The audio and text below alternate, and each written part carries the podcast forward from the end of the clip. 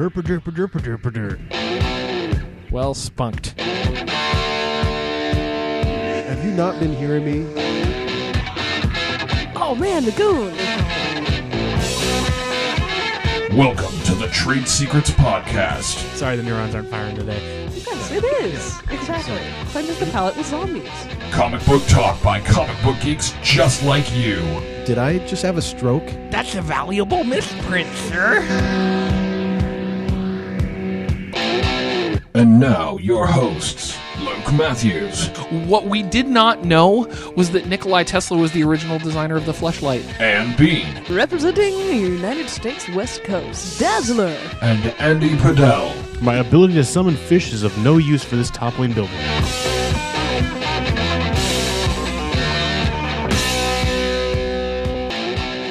That outfit makes no sense in context of most of what else she wears in the book, too. A zip top, tube top. I mean, it's not Come that on. she she wears like semi-revealing clothing most of the time, but like that outfit in particular is like, I want to put boobs on the cover. Let's Yep. make it so that you can see the boobs, Titties! right? That was the thought. Welcome everybody to episode 12 of the Trade Secrets podcast. I am Luke Matthews and the crew's a little shortened today. We are we are a little less funky this this episode than normal. We're defunct. Uh, we are missing Joel Simon, but we have Ann Bean Hello. and Andy Padell. Sup? Oh.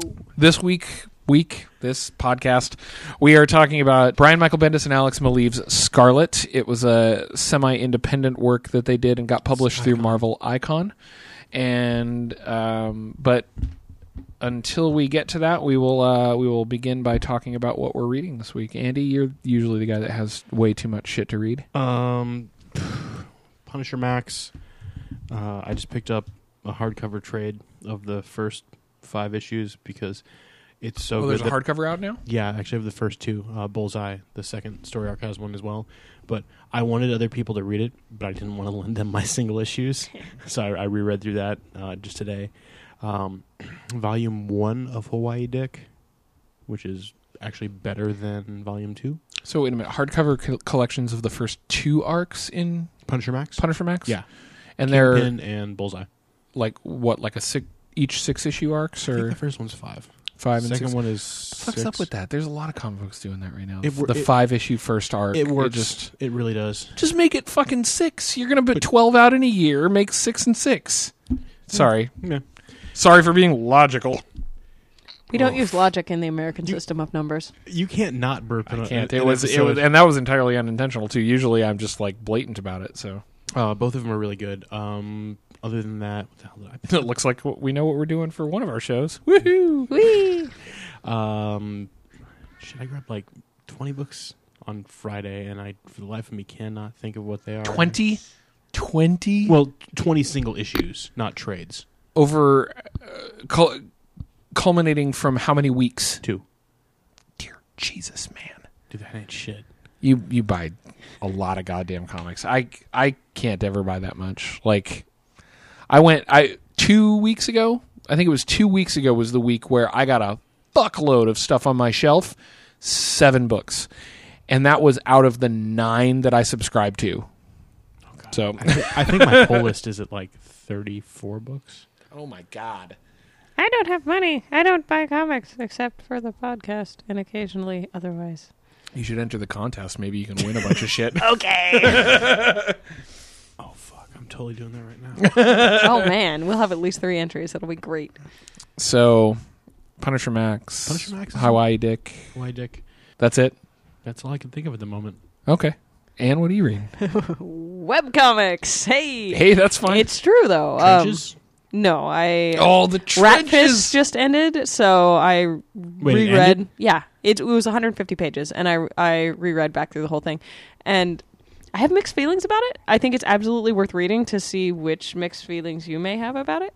Um, I I never felt like he really pinned down like what feel he was going for. Like it's really comic in the first part, and then it gets very serious, and he sometimes tries to like input the comedy in ways that don't seem particularly natural. I don't know. What did you make of it? Have you read it? I've read like uh, maybe the first twenty pages. Um, and in that in the first 20 pages he's being like super making fun of I like Dave world. TenNapel's and art. Wasn't I it? like his ideas. I don't Doug. think his implementation is that good normally.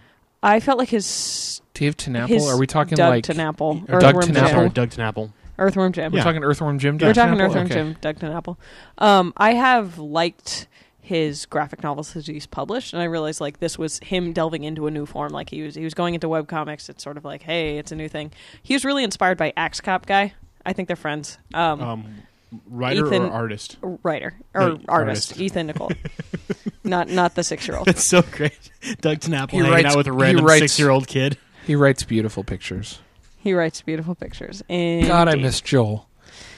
Okay. Uh, the He's other so one that I've read uh, recently is Darwin Carmichael Goes to Hell, um, which was based off of a friend's recommendation, and I think it's really fun. Um, it's set in Going a, to hell is fun. That does sound. no okay. So it's set in this dystopian world in in which um, m- most of mythology, including Christianity, is is true. Like the guy has stoner angels living in his basement, but he also has a pet uh, manticore named Skittles that has the personality of an ADD five year old. Um, Do you ever get the feeling that sometimes when people are plotting these kinds of things, they just they take, a like the they take like the the it's possible. uh, encyclopedia of things that never were, and then just roll dice. It's possible. It's possible. Um, and in his basement, he has a. Okay, so I rolled a ten. So I rolled a nine. Page ninety. 109. Okay, Manicore. Hey, no, but the, the deal is everyone has this sort of like karma score. So like, and certain people can can just look at you and know what your karma score is, and his karma score is like beyond fucked because this one time when he was babysitting a little kid um, and didn't pay attention to him, the little kid like uh, awakened as the Dalai Lama and then fell backwards onto his head. So he's like the guy that made the Dalai Lama retarded. So like Wow. He's fucked, right? Like he's going to hell. There's no question about this. Um, and, and he's gotten like arrested several times, not for having done anything, just for having like such shitty karma. Um, in general, I thought it was an inventive world and a really fun, fun take on it. So it, it's highly worth reading. Cool. I've been reading American Vampire. Like I just Uh, blew through the first two hardcovers of American Vampire. Survival of the fittest, or I don't remember the titles. Um, the that Survival of the fittest is the fittest is the uh, the Is the- no, I haven't touched the It's the spinoff World at all. I've no the World War II one is well, it's not technically a spinoff. It's just the next storyline. Like the first five issue storyline uh, took place in the early 20s. It was 1922. The second storyline takes place in 1936, and then they skip forward to 1941 for the third storyline. And it involves, it still involves Pearl and Skinner Sweet and like Sweet is so good. great. It is. It is probably one of my favorite vampire stories in the in recent memory. Fright Night. Um, oh, Fright Night, spectacular. The fact they're remaking it scares me and makes it. There's something a little awesome about it.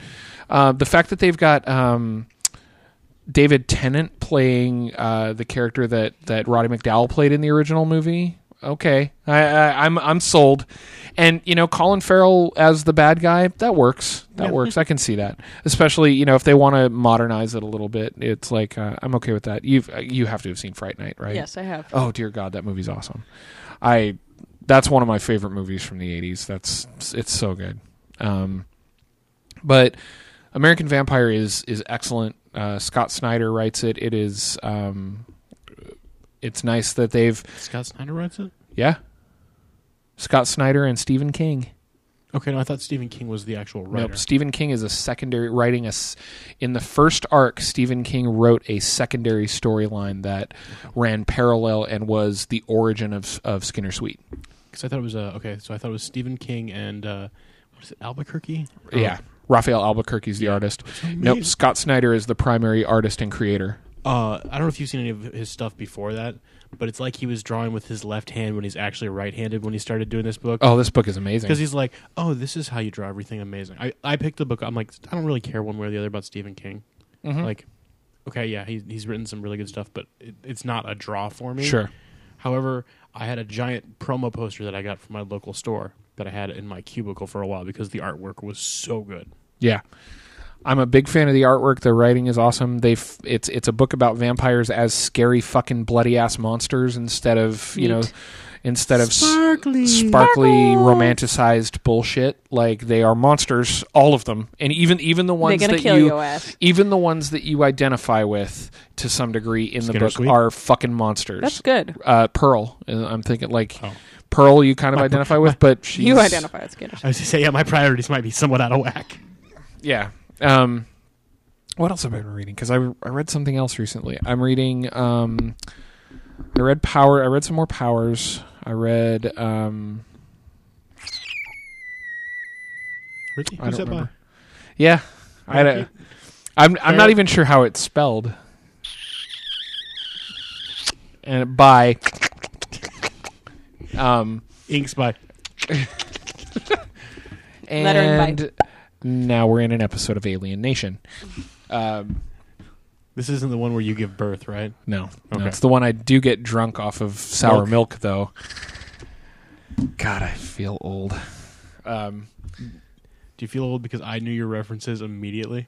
kind of. Yeah. I guess I feel young, and that negates you two feel, feeling old. So I'll be the odd one out. Because you don't get any of the references at all. Nope. All right. So, yeah, I've been, I mean, I mean, I've been reading bits and pieces of other things. Like I've I've picked up single issues of stuff um, recently and and read. You know, like I'm reading Mighty Breed? Thor. Oh Jesus! Why do you have to say that out loud? Why do you?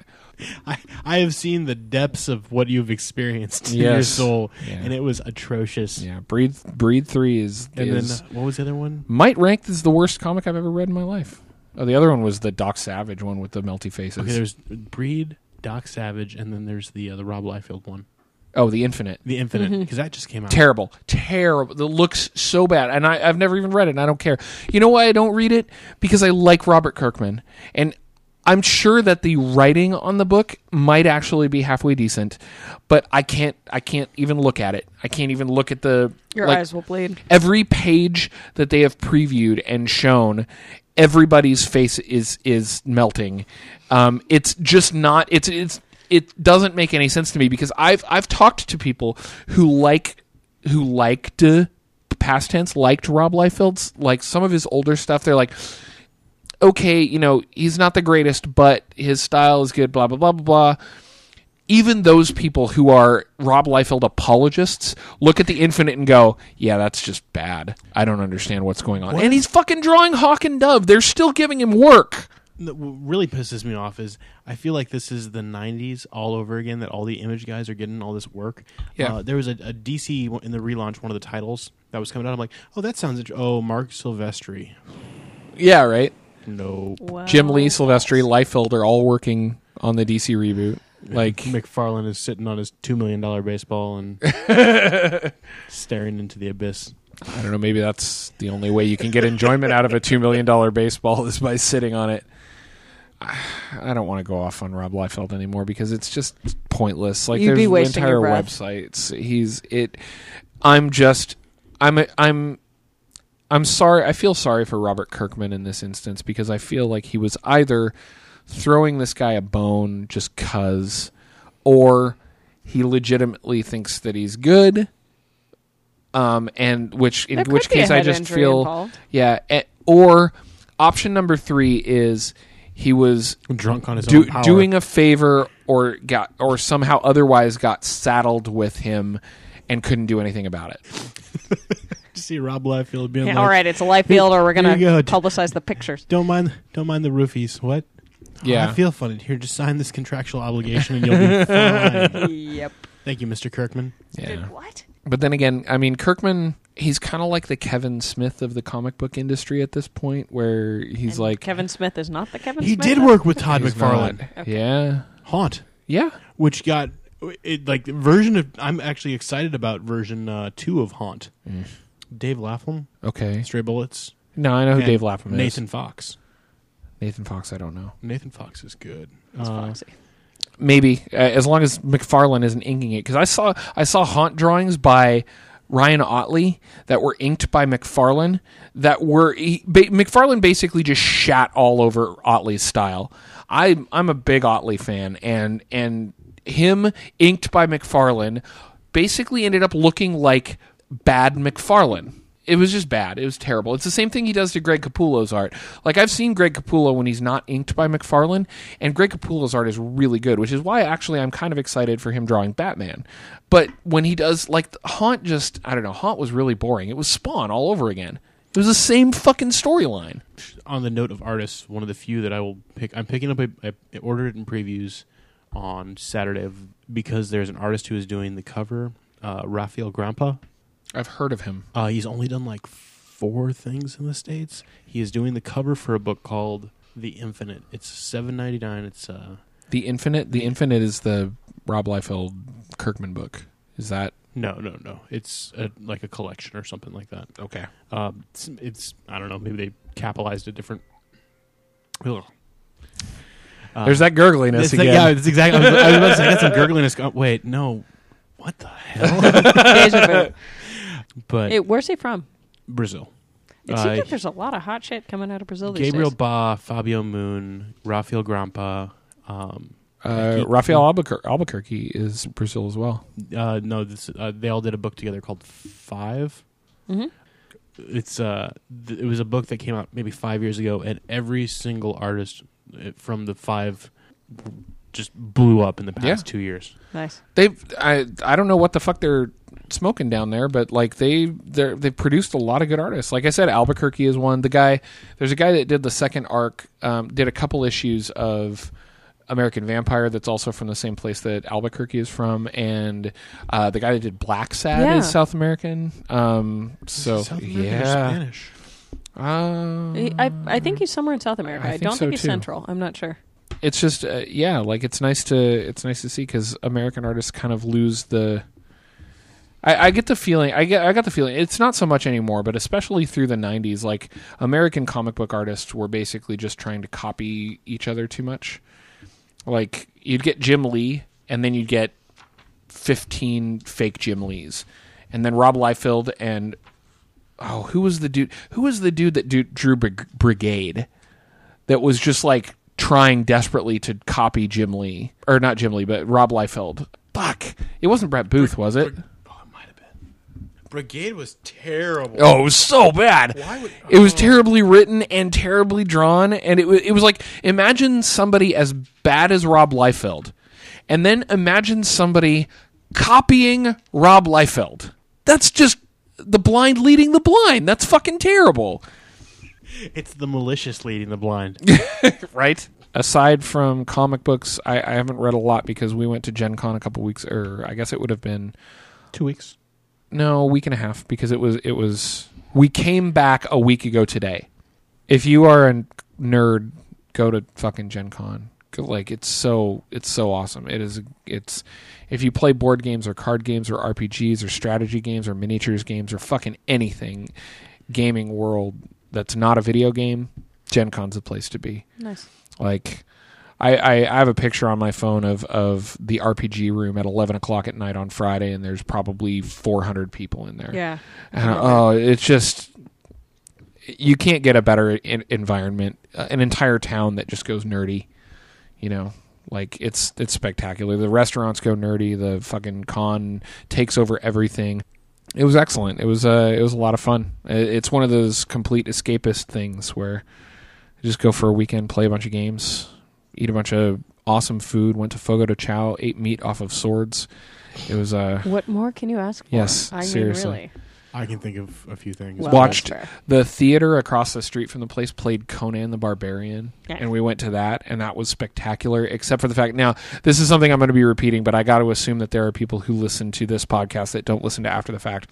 The only place in the entire movie that had an audio skip was Max von Sydow's like famous line, where he's like, Of course. he he says, you know, there is a time in your life, thief, when the jewels cease to sparkle, and the gold loses its luster, and all that remains is a father's love for his child.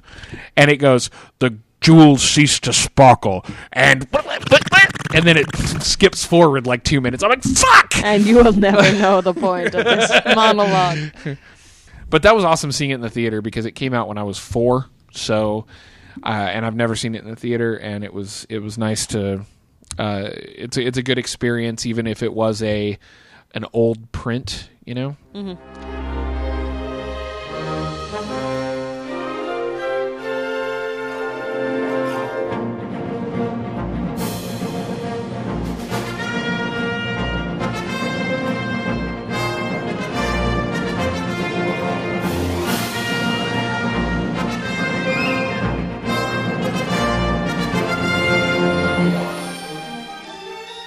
Anyway, comics. Uh, I've got. We are all so lethargic. Maybe, maybe me feeding everybody this book. spaghetti and beer prior to the show is not like the best idea in the world. I just don't have brains left. It's awesome. Much like uh, Scarlet, your poor pacing is sort of Eh. left us out. Okay, so talk talk to me about the pacing issues. All right, now Scarlet. now we're talking about Scarlet. So tell me, you seem to be the one that's gonna that's gonna crap on it a little bit. So what's wrong? Okay. So if you told me, hey, I'm going to give you a book by Brian Michael Bendis and um, Alex Maleev. uh, Alex Maleev about a girl who ends up starting a revolution in modern day America, I would be all over it. You know, without seeing it, I'd be like, that sounds wonderful. I read this, and it's a little bit dry and a little bit too slow, and it just like going through the book, it doesn't flow right for me. Hmm. It's not A B C D E F G. It's like A A A A B C D E E E F G G G G H. Really? Do you think that's because of the retrospective narration? It's a combination of the retrospective narration, the just the weird breaks. Like Luke's actually looking at a page that's showing the the boyfriend's life. It's actually one page of that would have been okay. It's showing the, the boyfriend's life, but it's like four pages of it. And You know, I, I thought that was don't- very signature Bendis, but I also agreed that it It went on too long. it almost made some of her experiences a little bit cheaper too, honestly.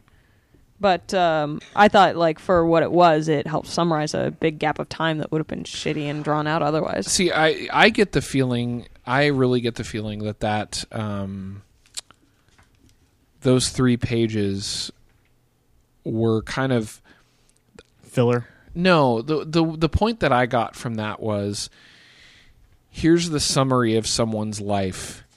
And the reason we're summarizing it is because all of these experiences mean nothing in light of what has happened to her now.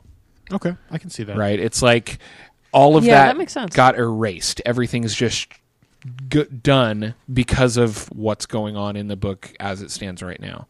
So, uh, at least, and, and that's the way I interpreted it. Let me go back to this real quick. So what was weird for me is reading this as single issues. I was a lot more forgiving of the pacing because I wouldn't think about it. I would finish an issue and then I would think about that in comparison to the other issues, and I would sort of mentally block out the the slow parts, and I'd be like, okay, this is really good. Rereading it as a trade, though, I'm just like, ugh. So, what do you see as the slow parts other than the part with the like block narration? Scenes go on too long.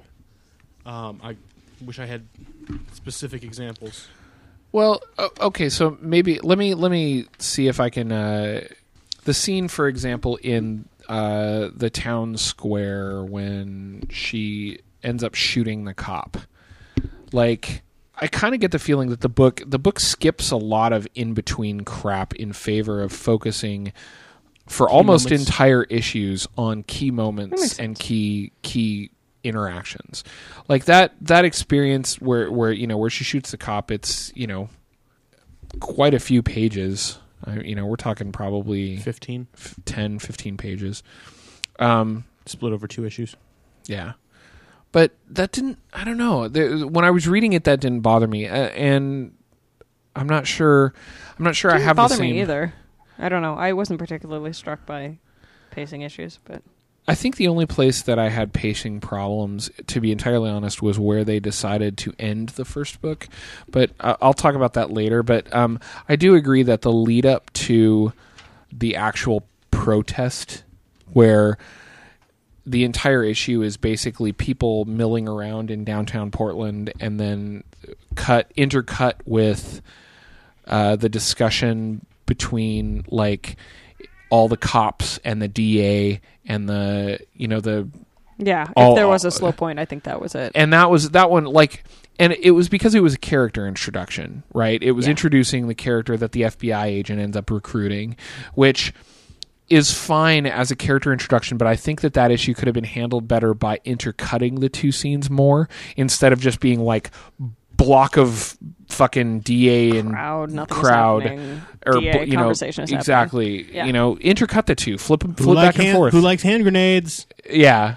So uh, the one thing that I, I do want to address, and I want to find out your opinion on, is uh, the thing that, of course, to me is the standout uh, thing about this comic is how She executes cops. It is no, no, no. It it is the constant breaking of the fourth wall, the purposeful breaking of the. the I thought that was the brilliant. key to this comic book that differentiates it, Mm-hmm. in my opinion, from other comic books is the main character speaking directly to the reader as though they are taking part in the things that she's doing. It's the film equivalent of talking to the camera, and it's just for our people who are not looking at the comic right now. It is done by um, the character in scene, more or less talking to the camera and speaking in caption blocks, as opposed to like right. in scene dialogue circles.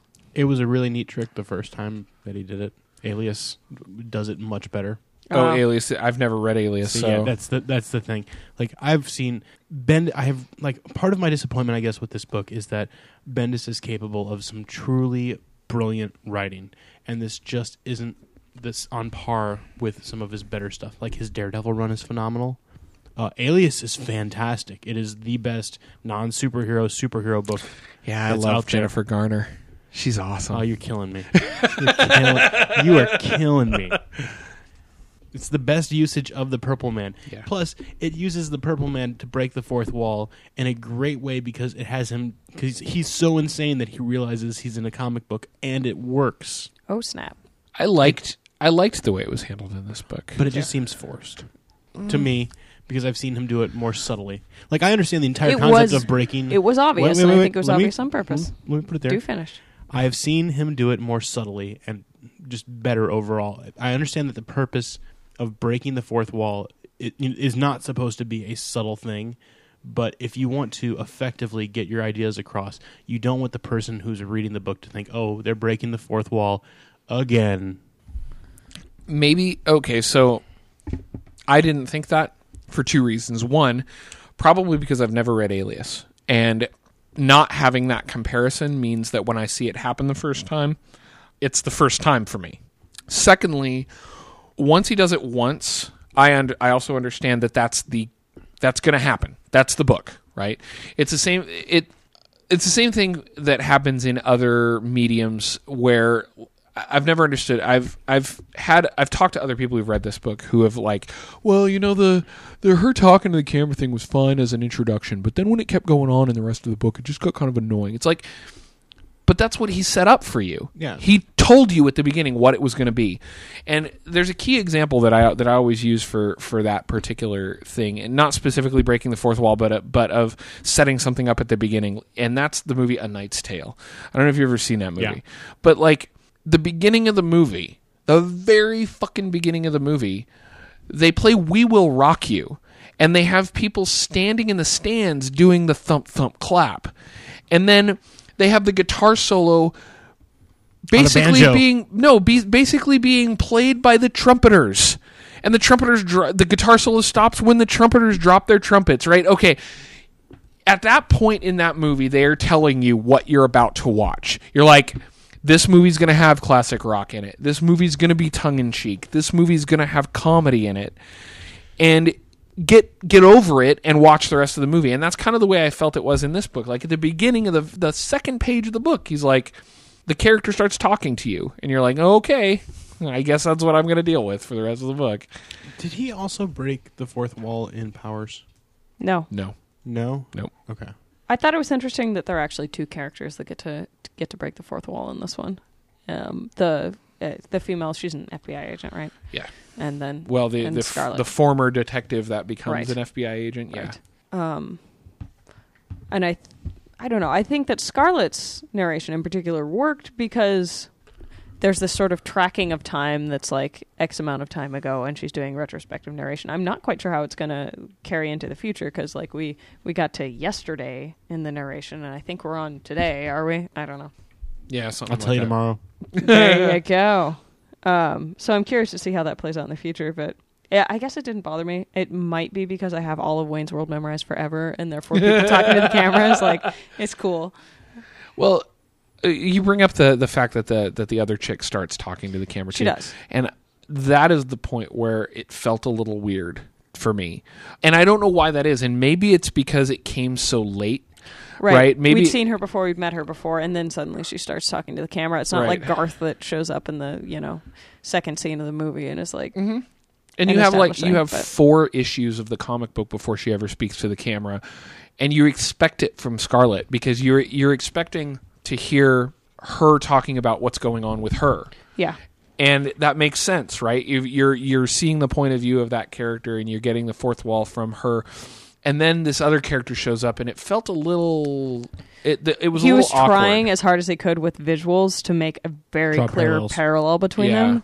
I think they're going to be foils for each other when this whole thing is Absolutely, said and done. and I'm excited to see that play out. I'm sure it is, I, and it just for me it felt a little awkward the way that um, the second character came in, and I'm thinking maybe um, changing point of view is something that's that is commonplace uh, in in at least in non-graphic fiction. Like for graphic fiction, to me is less about the point of view of the character that that's narrating and more about The like experience. the experience and the v- and you're because you're able it to just as much, it does just in more subtle ways. it's definitely more subtle but then you take then you take into account uh, in, in like non-graphic fiction you take into account something like a, like game of thrones right where you're actually writing from a completely different viewpoint Is that omniscient? limited omniscience. yeah Okay. You understand Third what is- person limited. Yeah, but it's like you're switching point of views in that but comics it doesn't happen as often because of the fact that you're actually you're not forced to imagine what you're seeing and you're not limited to the person you're not limited to to hearing the narrative from a specific right. person It's by definition where- third person. You have to really try, like this Yeah. one does, to make it into more of a first person type of exactly narrative. to to step back and look at it from a, a wider perspective i i enjoyed that storytelling style i was caught off guard by it the first you know when i when it first showed up because i wasn't expecting it That's fair. um so it it took me a minute to step back away from it and be like I had to prepare myself, right? Like I saw the first page, she's choking the cop to death. And then the second page, he falls over and she's searching. And then she turns to the camera on the third page and she's like, oh, hi. Or the second page. And it's like, Oh And- hi. yeah. I just killed the cop. Lol. Yeah, and I wasn't expecting it. So I was like, huh. Okay, hold on just a second. I got I got maybe three or four pages in, and then I set it down, and I'm like, I had to prepare myself for it, right? Like, I had to sit down and be like, okay, I need to I need to set this expectation. I need to be able to walk into it because it's really weird, right? For for anybody who's familiar with reading comics, it's not something you're used to.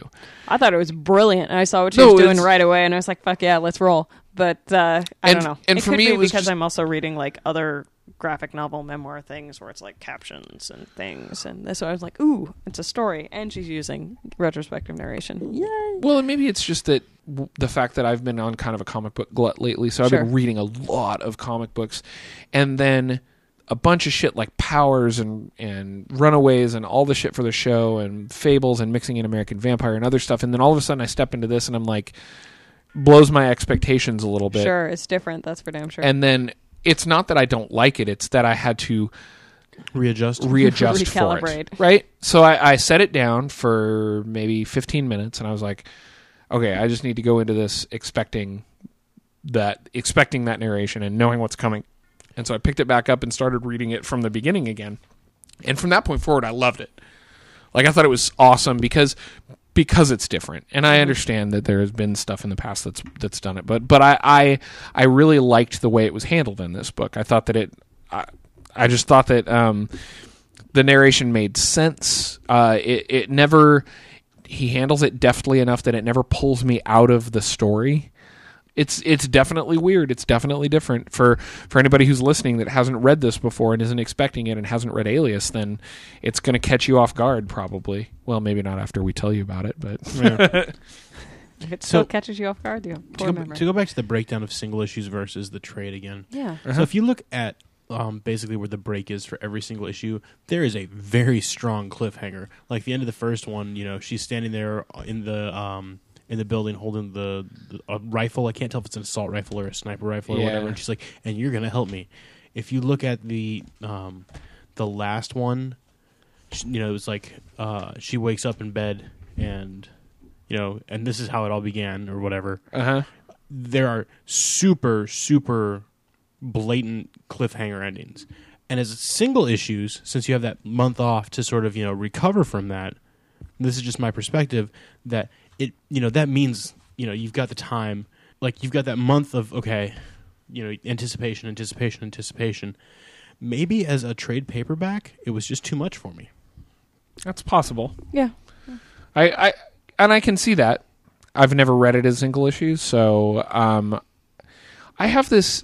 It's I have this super when high I'm- lull, super high lull. That's exhausting to read in, you know, Yeah. the course of an hour.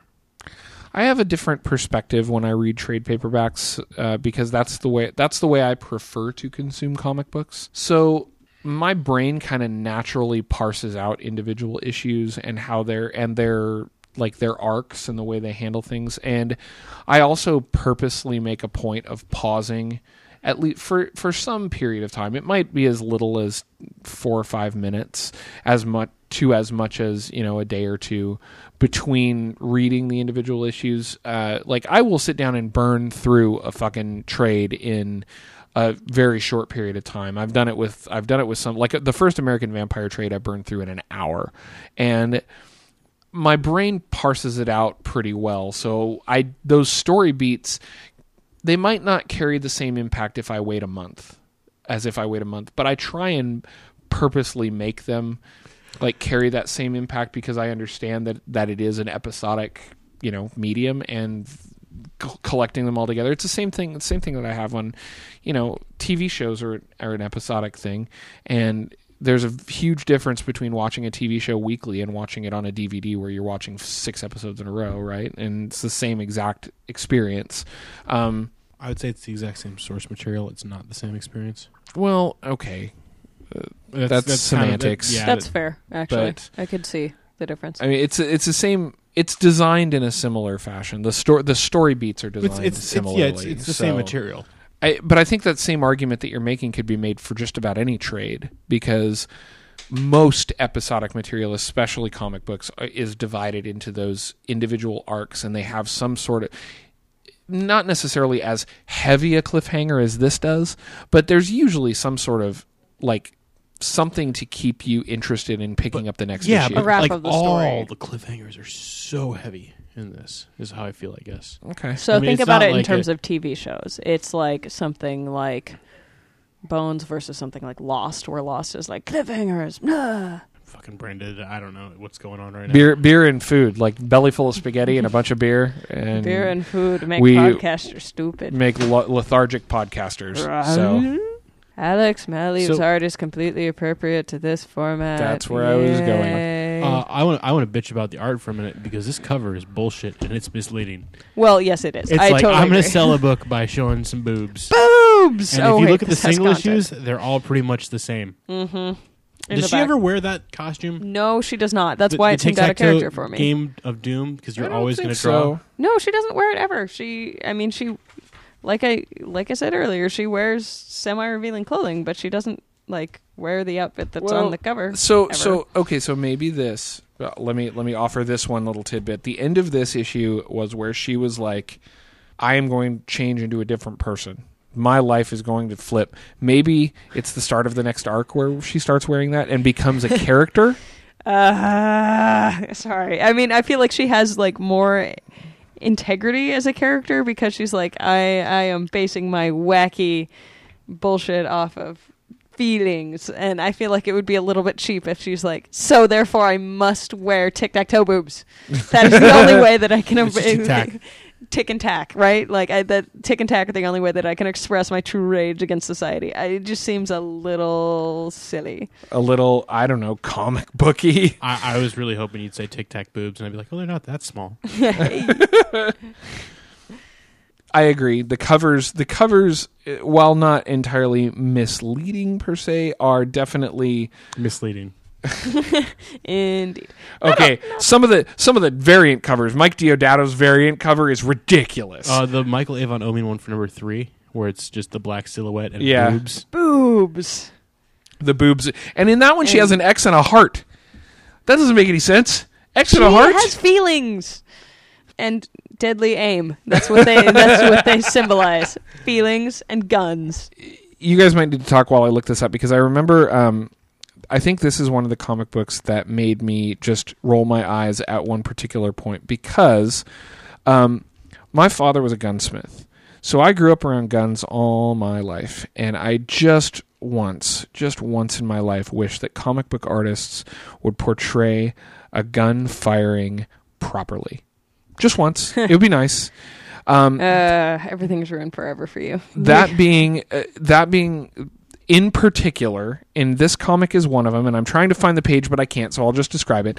Um, in particular the biggest mistake that i see made in comic books frequently is somebody holding a semi-automatic pistol and they are firing a bullet and there are two things that artists always portray. One muzzle flash slash bullet exiting barrel. Two shell casing being ejected from said gun if the shell casing is being ejected the slide is back. Period. That's how the shell casing gets ejected from the gun is that the slide pops back. But every fucking comic artist on the planet just shows the gun in its the slide in its forward state and no fucking the shell casing being ejected from apparently a solid block of metal. And that always bothers me always it will for the rest of my life bother me comic book artists every mm-hmm. comic book artist out there please research how the physics of a gun work before you draw it Luke, I, I will make this vow to you that at some point in the future, this will be remedied at least once. Just once. That's all I can give you. once would be awesome I can't watch fencing scenes in movies either. really Except for movies about fencing, in which case they usually do a damn good job. But but like Princess Bride is adorable, but at the same time I'm ridiculous like they're both fencing left handed. yeah I noticed that before they talk about it. It's very disappointing.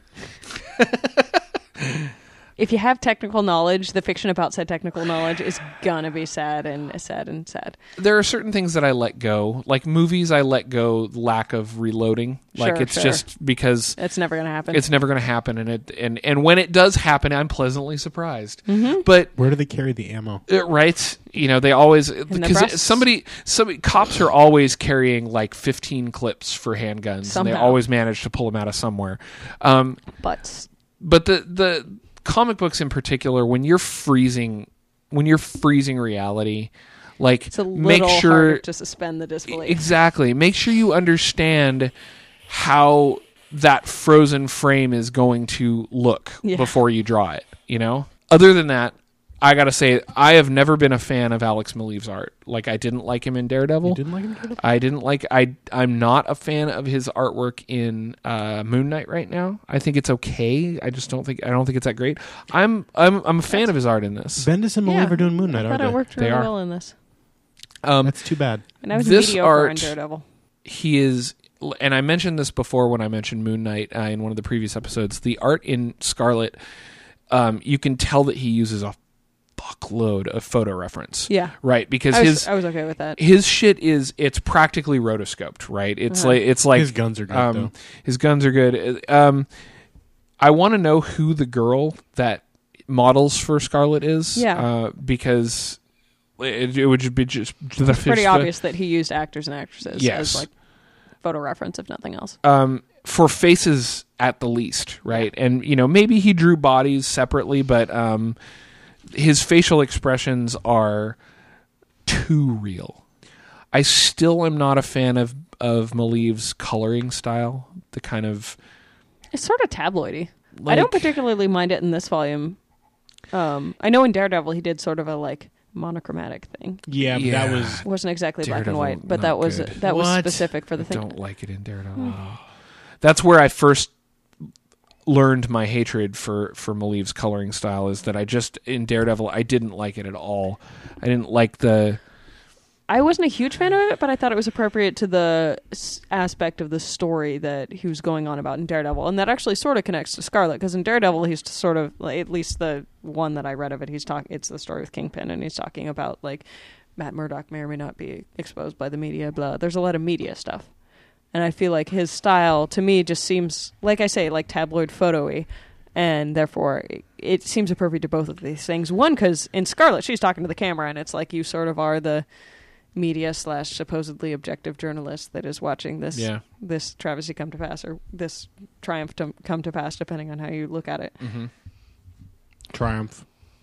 Tri- I think triumph. They yeah, there's they don't leave a lot of moral ambiguity in this particular thing. Like the cops are dirty, obviously, and Well, the people that die are pretty much deserving of it Okay, I- so for the most part. I'm so she excited to see where she executes. goes. She, Yeah. executes the the one cop and gets the what is seven hundred four thousand dollars. Something like that. Yeah. Mm, And Chunk does it change. actually say? I don't remember. Like, uh, if he actually tells her that the his superior is dirty as well, I don't think he does. I don't think so. I don't remember though. because she then executes that guy, right?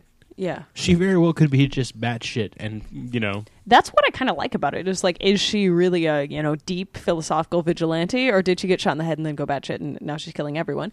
Either way, I'm kind of okay with it. Yeah. Scarlet meets the Punisher. I got I got to say something that that um it always I always enjoy in any kind of media that does it is it's nice it's interesting seeing it set in a city that I'm familiar with Yeah. and they clearly take the time and reference. energy to use photo reference and make it it's fucking Portland. Like the the whole beginning scene where they're in this in Pioneer Square in Portland. Mm-hmm. eh, It's like I've been there. I've seen that place and that's actually what it looks like. Mm-hmm. You know, it's not it's not fantasized versions of a city. It's not like you know, it's not like movies like Assassins where they have a car chase that starts in one part of Seattle and then turns a corner and it's uh, three miles away in a different Studios part of parking Se- lot. I yeah, mean, right. what? Um, they he does a good job with you know making it's purp- purposely set in Portland and it's definitely Portland and it's recognizably Portland. So then the dream of the '90s is killing cops. Nineties. Dream of the '90s is alive in Portland. Yes, you've never heard that before. Like there was a there was a TV show that was set in Portland recently called uh, Life Unexpected, and it was very just Cancelled. yeah Very Thank canceled. God. I watched two. I watched the first two episodes, and they were interesting and they were funny and the they were kind of well written. And then the rest of the show just went to hell. It was fucking terrible. That show was one of those shows where it was set in Portland, and it was mostly filmed in Portland, but not really filmed in Portland. So it was like you get Portland skyscapes, and you get But you didn't capture the flavor. That's what you I. didn't uh, get yeah. Grey's Anatomy bothers me because I'm oh like yeah, L.A. with the occasional Seattle flyover. Yeah, right. The um the forty four hundred bothered it's me. sunny in in, that. this state. This is obviously not Right? Seattle. The 4400 was the one that bothered me the most Where's that because supposed it, to it be was set? supposed to be set in Seattle. Oh, and really? they filmed it in Vancouver, and it was clearly Vancouver, right? It was like they would, Had loonies and toonies on the tables at the bars. yeah, right. I mean, there was a portion of the show that was supposed to be in Iowa, and there was a part where this woman is or this guy is walking along a road, a country road between cornfields. Okay, Iowa cornfields, great. And then you notice that he walks past a speed sign that's in kilometers per hour. They use I'm like- metric in Iowa, right? I'm just like, come on. So I got one that tops that. The the Dresden Files TV show. Okay. One of the episodes. So the Dresden Files is set in Chicago. Okay. One of the and I grew up about eh, an hour east of Chicago. One of the episodes take place in my hometown. awesome. Specifically references a bar that I used to go to all the time. I'm like, that's not McCormick's. That happened with me with a show called McKenna that was only on the air for half a season. That was supposedly set in Bend, Oregon, which is the town that I grew uh, that I graduated high school from. And uh, McKenna, the first episode of McKenna, there was nothing recognizable to Central Oregon Yeah. in the entire thing. I'm like, what the The fuck? rainforest. The, there was there was a scene that took place at a at a on a river, and there was like these tall, majestic, like leafy trees and fucking this grass. And I'm like, that is not Central Oregon is lava rock and fucking juniper trees. And where the fuck is this? And then I found out that it, the entire first episode was filmed in New Zealand. Oh, And I'm like, because that's the same. I And then mean, there- not. subsequent episodes were actually filmed in Bend, and that was kind of cool. But like, uh, we're watching. The, I remember us watching the first episode, going, "Wherever that is, it ain't here." God, I wish here was like that.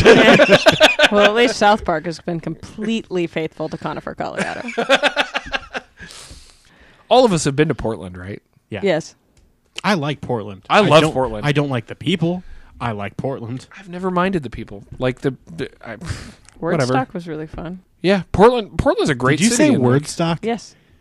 God, It exists. It's a thing. It's a small literary press conference. It's in Portland. Where else would it be? why does that bother you so much? It's just It's the pun. it's Puns the are bad. pun. Does Wootstock bother you? Yeah. But Wootstock is awesome. What's Woodstock? It's a it's like a concert slash comedy show put on by Paul and Storm, and they pull people like Wil Wheaton and a bunch of like uh, Patton Oswalt and like a bunch of people into it. And it's Nerds. nerd comedians, and it's All right. pretty badass. So anyway, I, Back to Scarlet. back to Scarlet. I like you seem to have problems with it. You you're you just the pacing is a problematic for you. I- I think most of my problems, honestly, are because I've seen both of these individuals do better things. Okay. Really, because I, I, t- to me, this is kind of the pinnacle of Maleev's artwork. To me, I love Daredevil. I love his Daredevil stuff. really. Yeah. Okay. I thought this kicked the Daredevil stuff up up a little notch, but Yeah. I don't know. Um, I'd have to give Daredevil another run to be objective on that. I'm trying to think. Uh, who's the the artist for uh, Invincible? Ryan Ottley. Ryan Ottley. So if like Ryan Ottley and Cullen Bunn were doing a book together, would you be excited for it? Yes. And honestly, no matter how good it was, would it live up to your expectations? I don't really know how to answer that question, I- I- but I mean, you, you know, you it, it, see, okay. So let me, let me, let me. You're picking like one of my favorite writers and one of my favorite artists. So i- i- if you're asking, would it live up to my expectations? Um, I, I'm I'm mentioning. Okay, so like as a fanboy, I would probably love it no matter what. But no, if I'm basically I just wanted to put two people together that I know you like, uh huh. and that you've read previous material of theirs that you think is incredibly good. Okay. So I'm just saying, So no this matter is where what you're they coming do, from.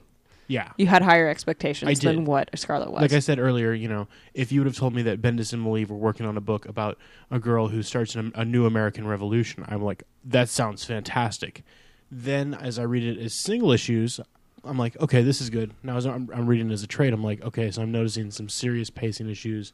I'm noticing things that I would not expect. I'm not as forgiving of these people because I've seen them do better work. Okay, I see what you're saying. Like you expect better of them because they've set the bar higher. Yep. Um, uh, I wonder maybe if if it is the collected trade format that's causing you issues, though. Maybe the As pacing, it were. Right? Maybe. Wow, I didn't even realize what I'd said. You as indi- as individual issues, you said you didn't have a problem with it. You didn't No. see it, and and the the gaps made sense to you. They but did.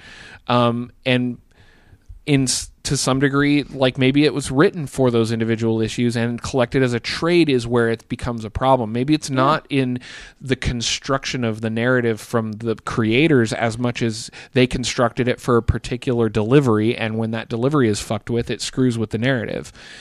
I will give a, an example of one that goes in the opposite direction, and that's one that I've read and reviewed recently called Green Wake. It's um, it's by the same guy that writes. It's by Modern Curtis horror? Kurtis Wiebe. Yeah, it's by the same guy that writes Intrepids. And as individual issues, I thought it was honestly, I thought it was terrible. The first three issues I couldn't stand. They were they were existentialist, pretentious bullshit. I should read that. and and I just didn't enjoy it because it was just so it was so obtuse. And then I read the fourth issue, and the fourth issue is one where they kind of start pulling story threads together and like you know resolving some shit. And then the fifth issue is the end of the first arc. As individual issues, it didn't work at all.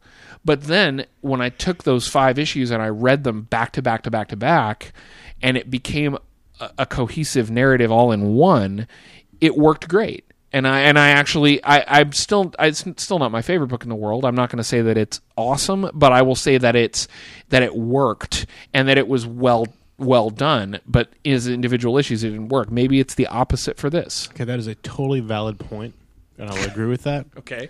However, the most important thing that I've taken out of your past uh, two minutes of discussion is that you know what the Intrepids were or are, because that book is fucking amazing.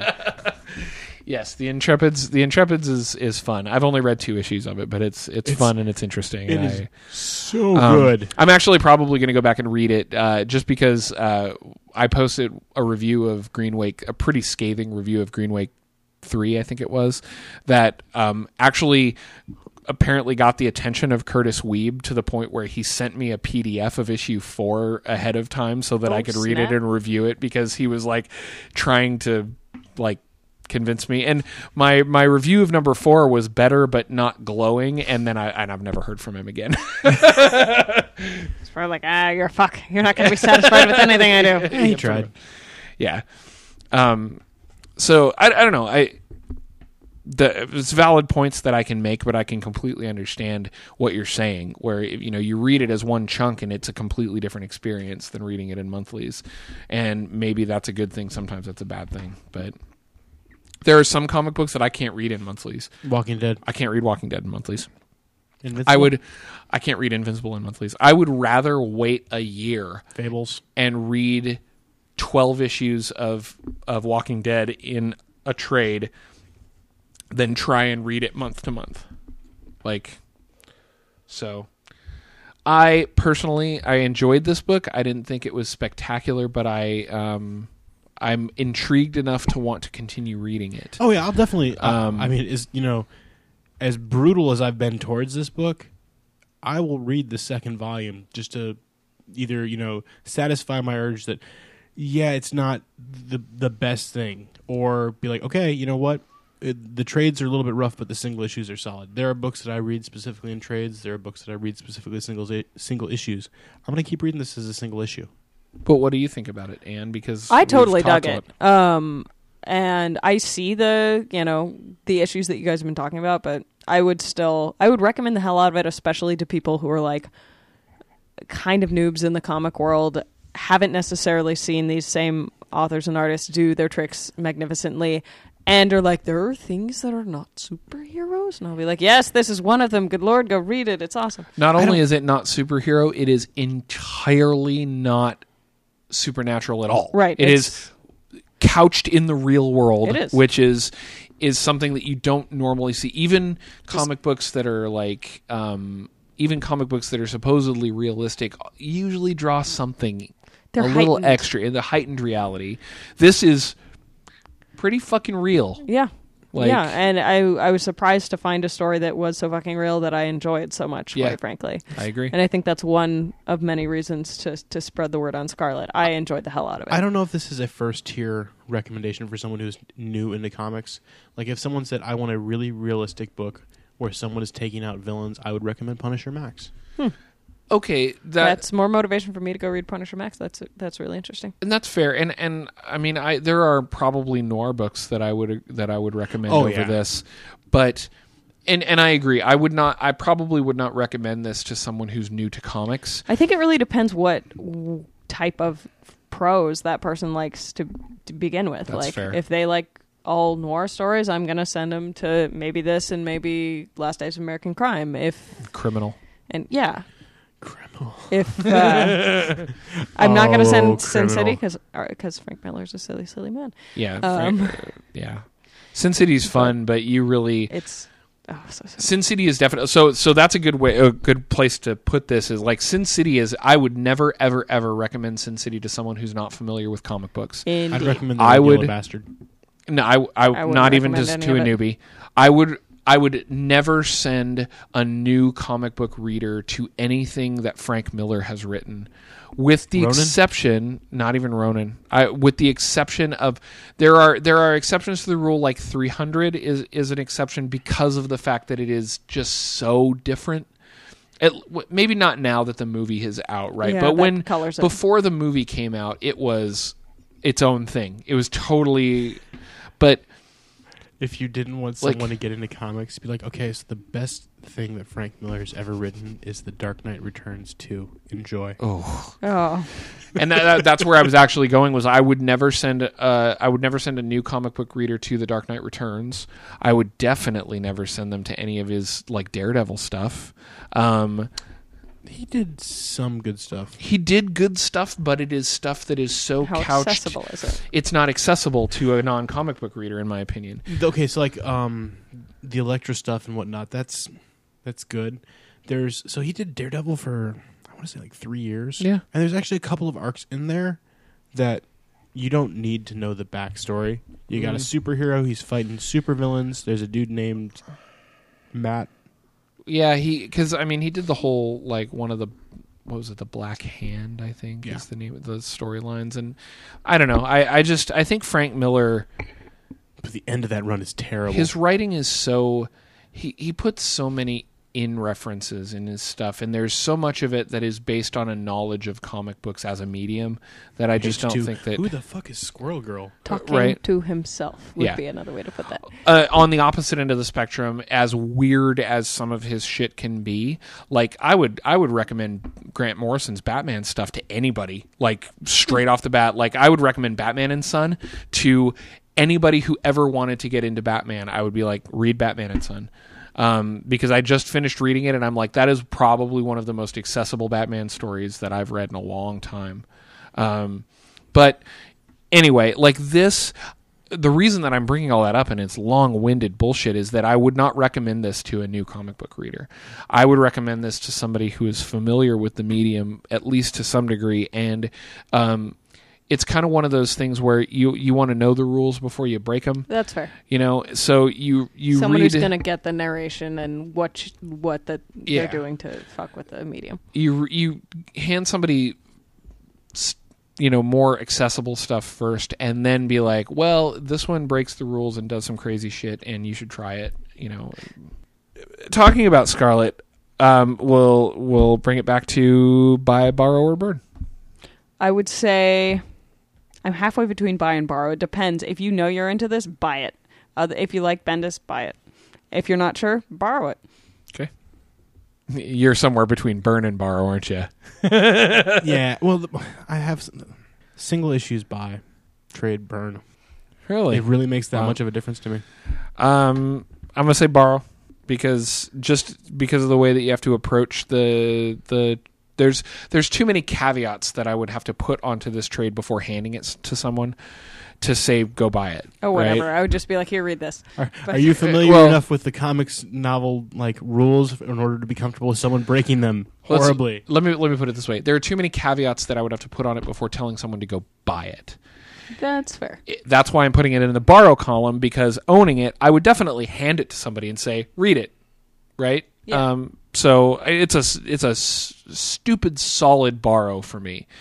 So we got a, a, a buy borrow over here and a borrow burn over here, depending buy on the slash where, burn, where you I'm, get I'm, it. depending. I'm Like, gonna actually. I'm gonna say. I'm just gonna go with the straight borrow because I know for a fact that I'm gonna lend it to Joel yeah. when he gets back. So I, I mean, it, none of us, none of us, I think, are negative toward it. I think it's just Yeah. that Yeah, read it's please Worth don't take my reading. comments as saying that this is a bad book. I've just read better from both of these guys. Yeah, and it's not that I've read better; it's that I I think it it does some funky shit that won't appeal to everybody. So borrow it. I like it. So- Lol.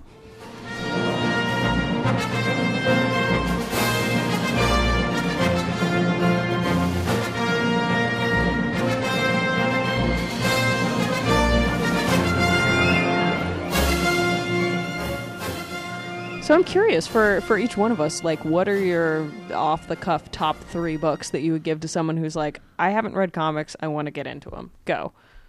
Invincible. My wife across the room is like Invincible. Uh, Invincible is probably my number one for superhero comics. Um, top three that I would Six Gun. Um, if because it's it's a good like it's a supernatural story, but not set in a setting that you're used to, and wow, a third one. I mean, I, I will I almost always recommend Walking Dead if, but that, that's somebody who has to be into zombies. Sure. Right? If you're into zombies, I'm going to go Walking Dead. Fucking read it. Um, but the Invincible and Sixth Gun are probably two of my two of my biggest ones, and probably if you want if you want to get into one of the major universes and have an accessible storyline that has superheroes in it, I would probably recommend Joss Whedon's Astonishing X Men. Um, it's it's very accessible, especially for an X book. It's extremely accessible. Hmm, maybe I should start Um, my re-ex education there. Yeah. Uh, I'm there's going to be two factors in my answer. Number one, I'm going to ask the person what type of comic they're looking for Fair. To you know sort of narrow down the genre. Then I'm going to, if I know the person, I will recommend either one of two sets of titles. If they're a smart person, I will recommend Alias, Transmetropolitan, Hmm. and Oh, I would never recommend God, Transmit You to know a what's new sad? comic I haven't read Transmit. I need to so bad. so good because it's so different, and if you don't know the rules, it doesn't bother you as much because all That's this all the, the stuff it breaks. I suppose that's possible. Um, I don't know. I just I feel I, I, I feel it's very. It, I don't know. I just think it would be hard to grok, regardless of whether you were into it or not. All I'm thinking about right now is Spider Jerusalem post like Wonder Woman. You saw that too? Yep.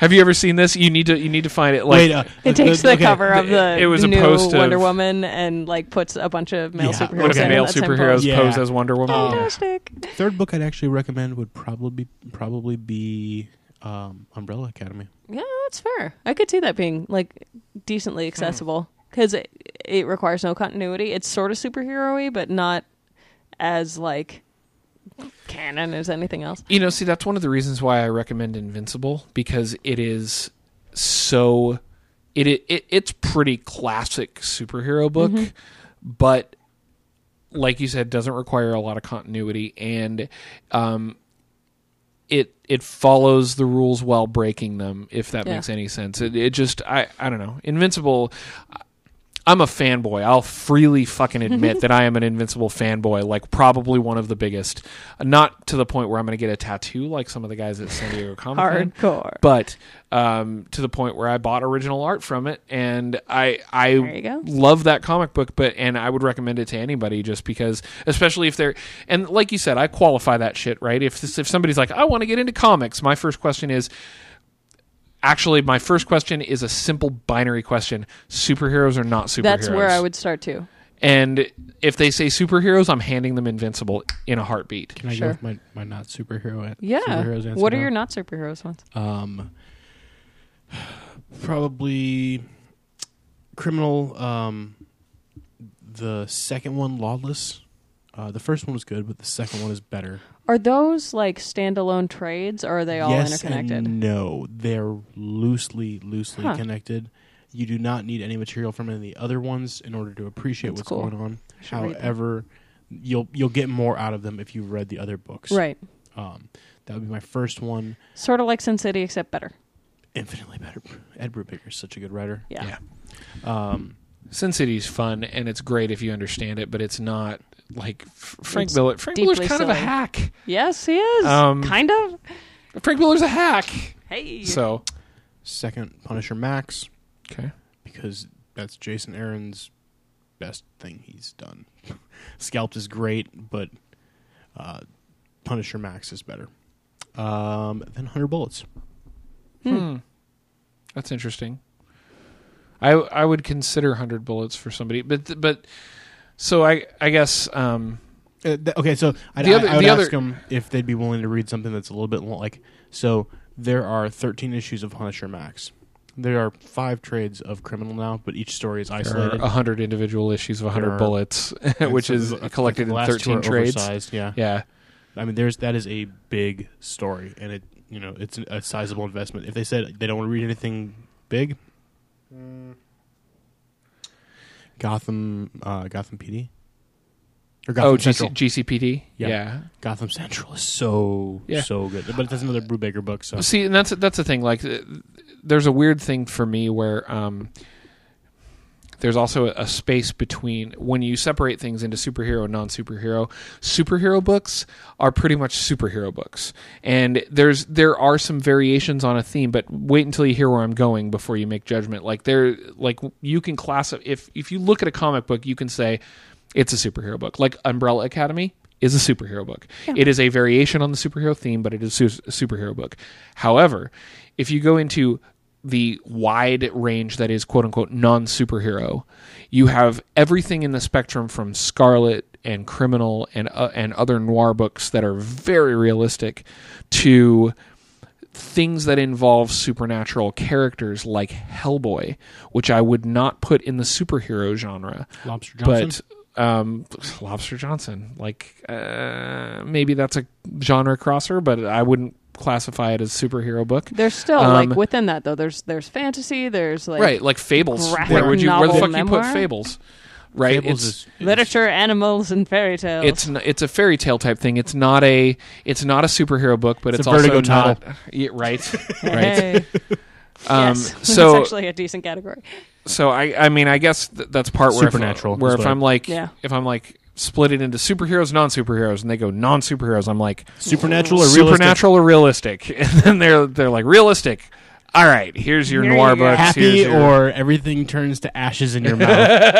everything turns to ashes Well, in your you- mouth. happy, So what- I have a long list of things by Ed Brubaker that I'd like to Huzzah. recommend. realistic happy i'm not sure that exists in the comic book industry Um, Alias. really That counts as happy. but doesn't alias still have superheroes in it because it's still in the Superheroes. core sh- Yeah, it may no, not be you- set okay. with a superhero but Well, it's she, she- Jessica Jones is a superhero. She's a retired superhero, but she's a superhero. Um, not that I have anything like hugely deep or coherent, because like you two, um, the first place I would go would be to say superheroes are non, and like what like what do you read that's not comics, and let me you know help guide you Okay. in the comics world. If they're like I am the hugest literature nerd ever, I'm like okay great, go read a graphic novel, something like like Alison Bechdel's Fun Home. I would totally recommend that to anyone. Go read. Tommy Taylor, and you can get into the world of wacky fantasy, but still be nerdy about literature. Otherwise, um, The Escapist. or like Lucifer. Yeah, the escapist, like Michael Chabon. Escapist, Everyone yeah. wanks Michael Chabon in the literary world, apparently. I'm, I am less wanky about him, but whatever. Well, Wolf's in Their I still thought the escapist was decent, but No, I thought it was brilliant. yeah. Um, I or I'd send them to Sean Tan and just be like, look at the pretty pictures and love it forever. Go. Um, it, I would send a lot of people towards Bone. Honestly, I know it's yeah it, theoretically young adult. RASL's better. not really I think RASL's better too, but I've but never I would Razzle, send them towards towards Bone and be like, this takes off on a on the traditions of like talking animals and pogo and like just kicks it up a notch and takes it into like modern fantasy land. yeah Um, I don't know. Again, it it kind of depends on what they read and what they're expecting. I feel like a lot of the stuff we've done on the show, like Lock and Key and Sixth Gun, are really solid places to start. Yeah. I think it also depends on um, what their expectations are, right? Yeah. If they're if they're walking into it uh, like if they're walking into it thinking of comic books as Superman, Spider Man, Batman, X Men, Mm-hmm. then X Men isn't even X Men anymore. uh, true. But but you, um, I, I guess you know. Unfortunately, I don't know what superhero titles to recommend them. I'll be like, yeah, go read Promethea. Go read Watchmen. I don't know about real superheroes. Invincible. There you go. There you go. That's the answer to everything. The funny Love thing it. is, like, you can't go to Marvel or DC for standard superhero books can't. anymore. because That's they're ironic. they're they're entirely inaccessible. Yeah. Um, but l- I, with the exception, in my opinion, like I said, uh, the the beginning of Grant Morrison's Batman stuff, like Batman and Son, I think is is a um, the only How long thing. ago was that? Oh God, four years, five years.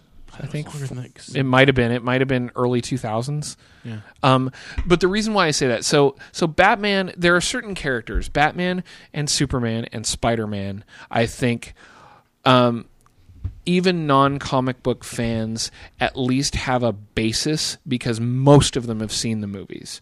Um, so with Batman specifically, I think you can step them into something like Batman and Son, and they at least understand the basics of the Batman mythology. His parents were killed. He turned into a, a you know a gadget wielding millionaire that that beats on bad guys And Privilege then- is his superpower. right? And they, and then you step them into something like Batman and Son, and they understand where it came from. Um, Spider-Man, I think, is the same way. Spider-Man is easily accessible, uh, depending on the storyline you go into. You have to go to like You- either the beginning of One More Day or a few years ago, right, like or Ultimate Spider-Man. Um, I think. where Peter Parker isn't Spider Man. Well, At the beginning of Ultimate Spider-Man, I'm, No. th- I'm thinking like the beginning. If you Okay. if you hand him a trade of the beginning of Ultimate Spider-Man, Yeah, then they'll- they're- there you go. Yeah. Um, so honestly, the Ultimate series is, are, is where I picked up most of my superhero mythology that wasn't from movies because I was like, I don't. The this is- Blob did not eat Wasp. okay. no matter how great of a scene it was, it didn't happen that way. was there any comic industry news this week at all? Did anything happen? Nothing happened. Because like the Wizard isn't Wizard World going on? Didn't that just happen this last week? Wizard World got wait. The LA one got canceled. Oh, I know the and a LA bunch of people got stuck So, with no. hotel. bills. Yeah, I heard about that. Oh wow! No, Wi- Wizard World Chicago. Didn't that happen this last Yeah, weekend? that was actually this weekend. Um, did But- anything come out of there? Yeah. uh, Nothing- okay. Nothing That's- I give a shit about. Dresden, Like- I don't know. He's a wizard. He's in Chicago. Oh. That's, that's what happened. I was like Dresden, but a book just came out. eh. Uh, Marvel allegedly. Oh no, wait. Marvel allegedly was offering an incentive cover if retailers would. oh, send this is them- not allegedly. This is their. This is this is true. I've heard of this. What? How could I have forgotten about this shit? Uh, Marvel allegedly. I'm going to go with allegedly. Uh, offered retailers an incentive cover if they sent them fifty. Yeah, I think it was it was if they tore the covers off of fifty. I think it's Flashpoint books. Flashpoint books. Uh, Flashpoint they number would one send them- books. They would send them an incentive cover. Here's the thing: I've seen the artwork for the cover. It's shit. Yeah, it's not good. So Not here's worth tearing stuff up for. here's the thing it it is it is absolutely true because i've seen i follow several like I, like joey esposito is a guy that i follow on twitter and he actually f- threw this question out to retailers and retailers were saying yes this is true and it happened um, and it's not the first time marvel's done it there Huh. there has been previous times where they have been like we will give you this you know this limited edition incentive if you you know tear us the covers off of 50 dc books and send them to us and But doesn't here you DC go. get sales for that? Uh, I don't think so. Uh, because It's not like Marvel can return them, and normally the way that you would return a book is you would take the first the cover page Right. and send it in. hmm. So DC would get the See, that, sales. that's the part that I don't understand is because is um, what happens to those books because I know there are certain retail establishments that, for example, Borders. If Borders gets a bunch of comic books, individual comic books, which they sell, and I know Borders doesn't exist anymore, but this is something that they, still did. exist, but they're a sinking ship. if Borders got comic books that they didn't sell, they would strip them and send the covers. The covers go back to DC, and the in, innards go in the trash, basically. And uh, they get some kind of incentive from that. I'm not sure if it's credit toward their next purchase or whatever, but so I think um, it's possible that it, it doesn't count as sales, right? It's not a sell through that they might still be able to get something back from DC, but maybe just not the full value of the comic book. I'm not sure because I'm not a retailer and I don't talk to them directly, but I know that it's uh, I it's it's kind of filthy, to be honest. It's uh it's I understand competitive tactics and stuff, but like Really, what's the most insulting thing to me though is that it was just a terrible cover. Like, yeah, it- but it really is. It's I, just I got the uh, the one in seventy five Fear Itself variant that has Cap over the broken shield. yeah. Like, if they would have done that offer with that cover, I would have gone to my store and been like, "Look, I want you to do this. I will buy the books and give you the covers in order for you to send it in." Yeah. yeah, I I kind of agree. I just I think it was I mean, I heard about this a couple weeks ago and I and I thought it was just I don't know, it's it's it's a little distasteful. But unfortunately, I don't think there's anything else. Everything's kind of languishing in light of, you know, the, the there was the big Miles Morales announcement and now everything's just kind of floating toward the Miles DCU reboot. Yeah, we're waiting Miles to see what that looks like. The new like. Spider-Man. Oh yeah, Yeah. Um that's so two weeks ago. right? And everything's floating to the DC Operate on the speed of reboot, Twitter. and Through is it's the- probably two weeks by the time this podcast actually airs. I mean, they published a picture of uh of Jason Patric as Christian Walker from Powers, and he doesn't look like Christian Walker at all, and I'm Not a really. little Not enough worried. squarehead. I'm a little worried about. I really want to see Lucy Punch as Deena Pilgrim because that's the one. Like, Yeah. like If she can pull it, then party. a dude in a white shot, white shirt and a black Patrick tie. Warburton It's like, as- what's up there? Oh God, it would have been so amazing. That's why I really hope that they they uh, take uh, what's his nut that we we mentioned for for uh, Last Days of American Crime. I think if you chucked about Um, 35 years on Daniel Radcliffe, you could do Christian Walker. He's got squarehead. Fucker's ripped. That's all I'm looking for. I don't know. Well, I'll have to see the show because I've heard Yeah. I've heard that the that the production crew for Powers is the the production like uh, directive for Powers is seven meets the Shield, and I'm okay with that. Like that seems That like a reasonable uh, seems like a reasonable combination of things to put on TV. So and it's being done by FX, so that'll be um, it'll be it'll be nice to see. So.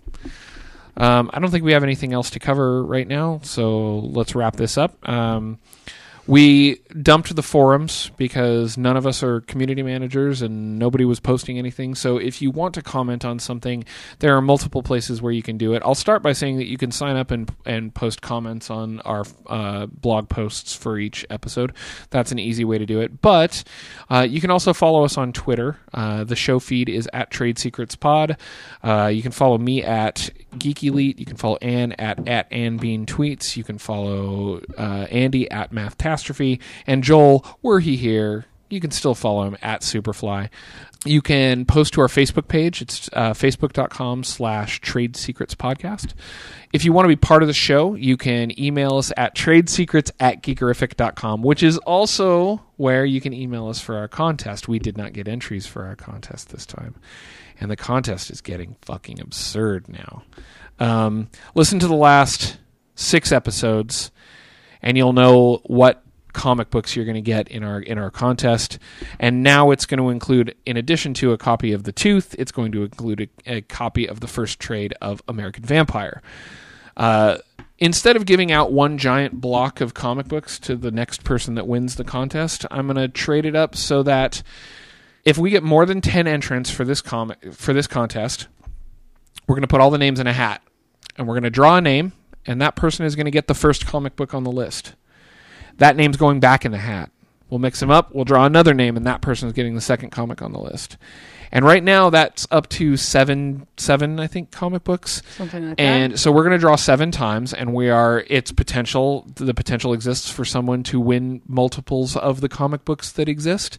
So email us at tradesecrets at geekerific.com. Email us your name and your address, and say you want to enter the contest. Uh, that will put your name in the hat.